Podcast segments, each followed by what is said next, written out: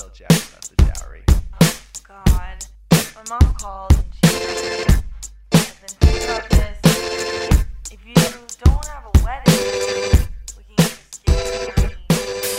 Alrighty. Hi, folks. I'm Diana Gomez, Advocacy Director at Progress Texas, and welcome back to this week's Progress Texas mini-sode, which is a shorter but equally as insightful version of our full podcast. Uh, even though this is a mini, we have some mega guests that we will be talking to today. I'm joined by Representatives Donna Howard, and Representative Vicki Goodwin. They are uh, amazing representatives here at the Texas legislature. A lot has been going on in the news about just about everything, right?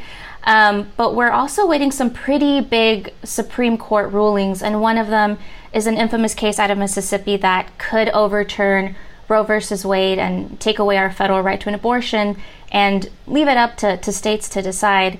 I wanted to start um, with uh, you, Representative Goodwin. You know, there's been a leaked opinion uh, that that's come out, and folks can see from that leaked opinion that it's it looks as if you know Roe you know will fall.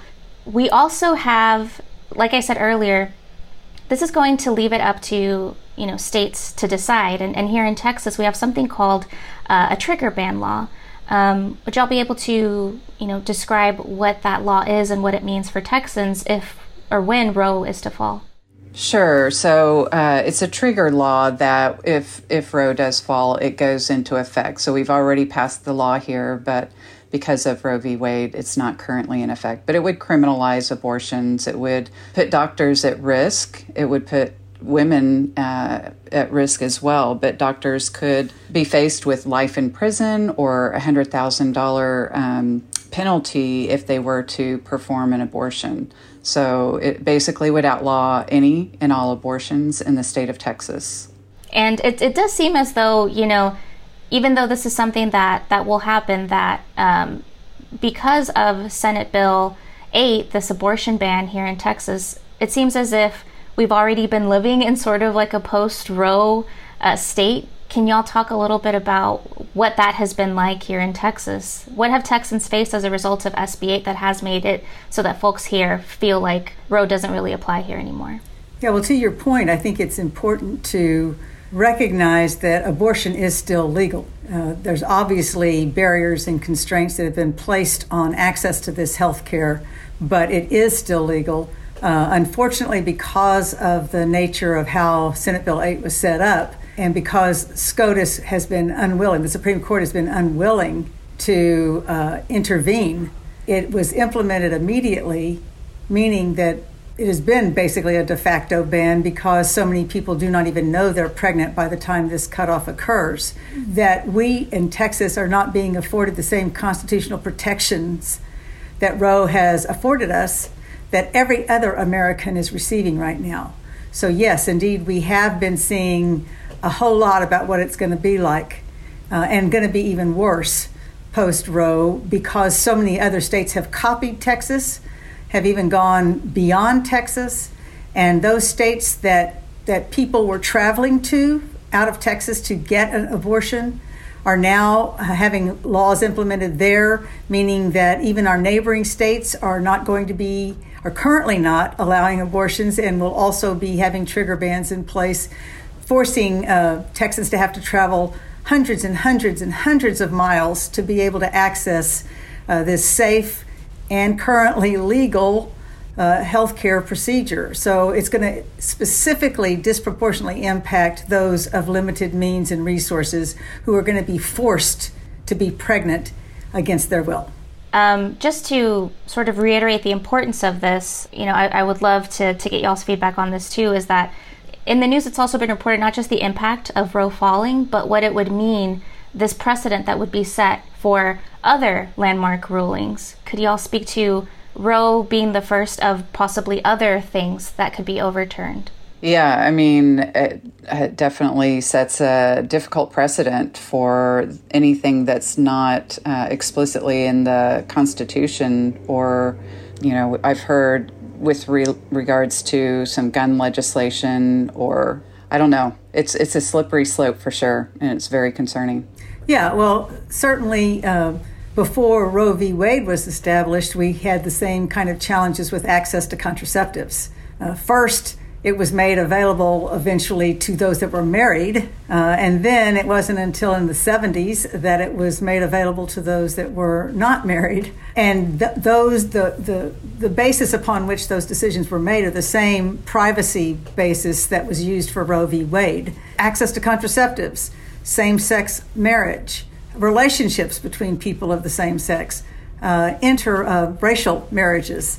Uh, those things are all at threat of being overturned, but because of the exact same uh, principles that were used for Roe v. Wade. Yes, it is definitely a slippery slope, as, as Representative Goodwin says. You know, Representative Howard, you had already made a reference to, you know, sort of what uh, life was like a little bit before the Roe case, but there are a lot of folks who are of voting age um, who don't remember or don't know what it was like before uh, Roe was decided in um, you know the, the, early 70s, I believe. Would you mind talking a little bit about what life was like for Texans or for people who needed abortions before that case was even decided? Yes, and I, I was a young person then, so people around me, the people I, the, that I grew up with, th- these were the challenges that that we had uh, with unwanted pregnancies. The options were few. You either had to carry on a pregnancy that you were not planning to have, which oftentimes meant dropping out of school, uh, not having the same educational and employment opportunities that, that you might have had otherwise. Uh, certainly, living in a, oftentimes uh, a cycle of poverty uh, when that happened. Uh, some people gave their babies up for adoption, but that carries its own trauma and stigma to do that. And then some were able to find a way to get out of state, to go to uh, hopefully a reputable person to do uh, an abortion. We say back alley. Certainly, there were medical professionals who did help if you had the means to get there and knew how to find them. But more often than not, people uh, self induced or went to someone who did not use sanitary measures. And we had many, many women who died as a result of these unsafe abortions. So I know that, that nowadays we have more options available, medication abortions, which of course is another uh, problem we have here in Texas with lack of access to that, but they've become much easier and safer, and, and there's no reason to have these obstacles put in place. The legal impediments, the criminalization, the threat to providers, all of these things on top of everything else. It's, it's a hugely problematic arena we're looking at here for post Roe. Yes, definitely. And I'd love to reiterate something you brought up too is medication abortion. Um, you know, these are pills that have been FDA approved, um, you know, that have been, uh, you know, ruled as like safer than, than Tylenol even or a bunch of other types of medications and that are, are safe and effective. Uh, but like you said, incredibly difficult, um, you know, to access, but is, you know, a form of, of self-managed abortion. Representative Goodwin, I'd love to know if there's any sort of advice uh, that you would give to Texans who are listening, who are trying to figure out ways to, you know, maybe they feel a little helpless right now. What are ways that they could fight back against any anti abortion extremists that are trying to take away this right to an abortion? Well, I would say the most important thing that people can do is to show up in November and use your vote as your voice. Uh, that's extremely important. Our leadership has shown that they are uh, they don't care about women's rights over their own bodies, and so we need to take our our thoughts on that to the polls. Uh, that's the most important thing. I think supporting organizations like Planned Parenthood, which you know they're hurting not because uh, I mean they've been chipping away at funding for Planned Parenthood for a long time, and they provide all kinds of healthcare services. So it's really hurting not just people searching for abortions, but all women that need the healthcare that Planned Parenthood provides. So I would say supporting organizations like Planned Parenthood, but certainly the most important thing is voting. And I know that uh, everybody that's listening to this and a part of this podcast uh, is already engaged and involved but uh, I can't overemphasize the importance of civic engagement right now in particular. It's always important, but when you look at the fact that uh, the Supreme Court turned its back on us, Congress has not been able to help us. The action is taking place in the state legislatures and with state elected officials.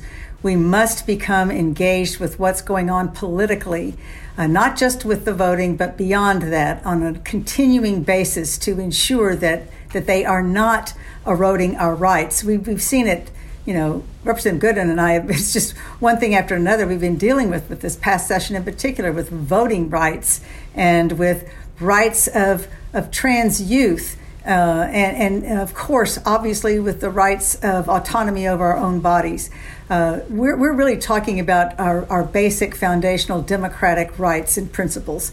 And if you do not have autonomy over your own body, how can you have a democracy? You're, you're saying that there are people in this, this country who are lesser than and do not have the full authority over their own destiny.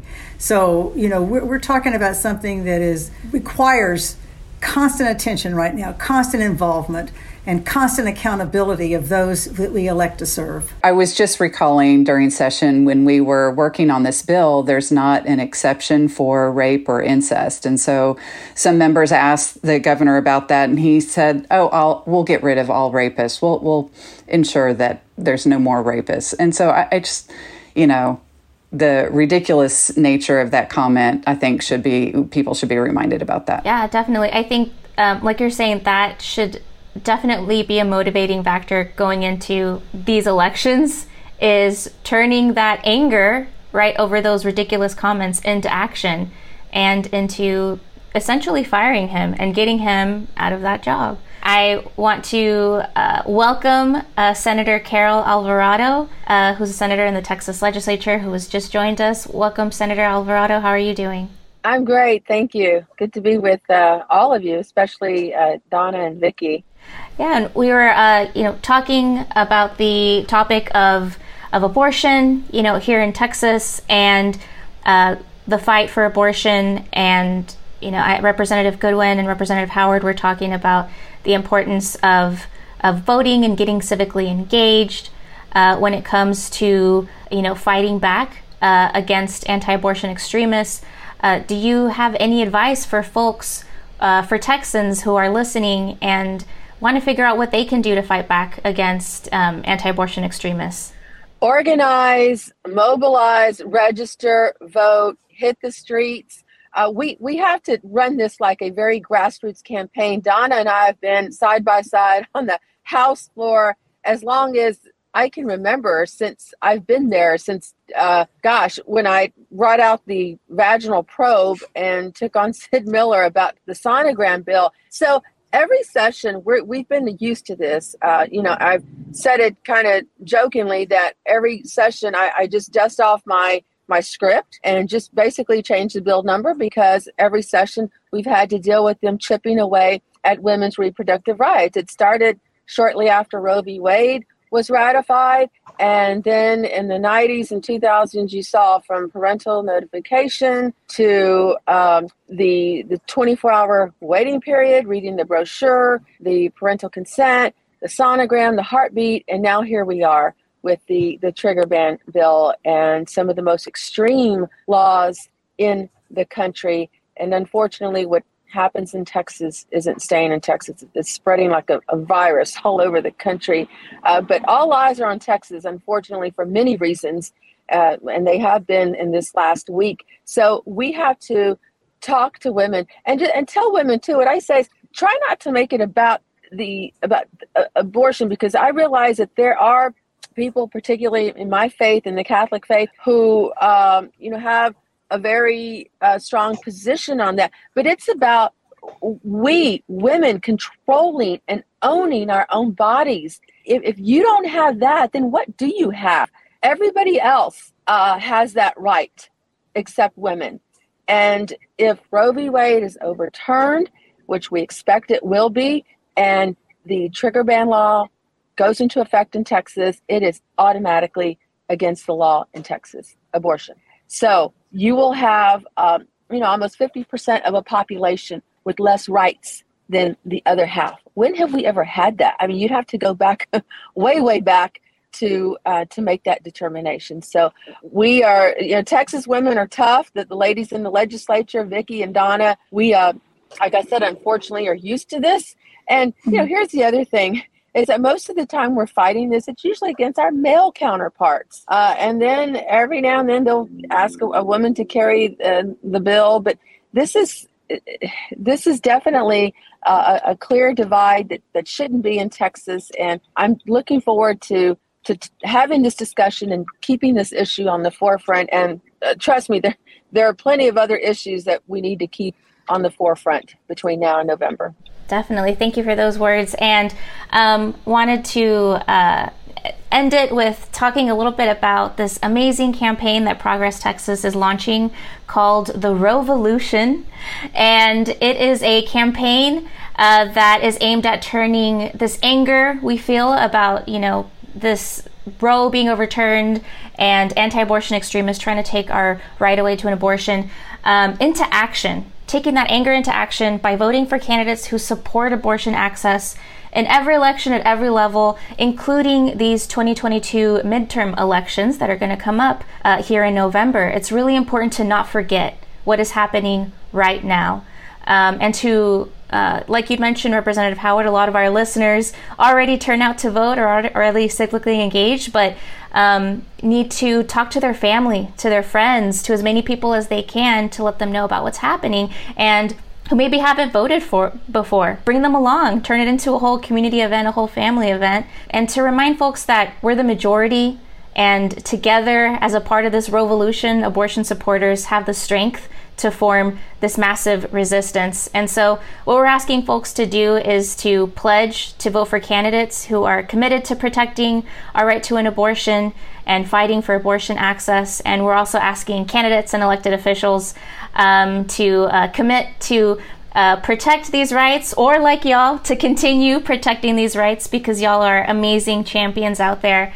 Uh, so I wanted to ask y'all are y'all down to join the revolution? I'm down. Oh, yes, absolutely. Absolutely. Awesome! Woohoo! We're excited to have y'all as a part of this revolution that will continue. We're going to continue it throughout this summer, throughout this fall. Um, and it's so important because, one, folks are so sick and tired of just hearing, you know, like, oh just just turn out and vote. They want to know you know what amazing candidates and f- fighters these are people who are fighting for their rights alongside them. Um, to know that abortion access is on the ballot trans rights are on the ballot um, the right to even keep voting and to have access to the ballot is on the ballot all of these things. And so folks need to be reminded about what they truly are voting or deciding to not vote for.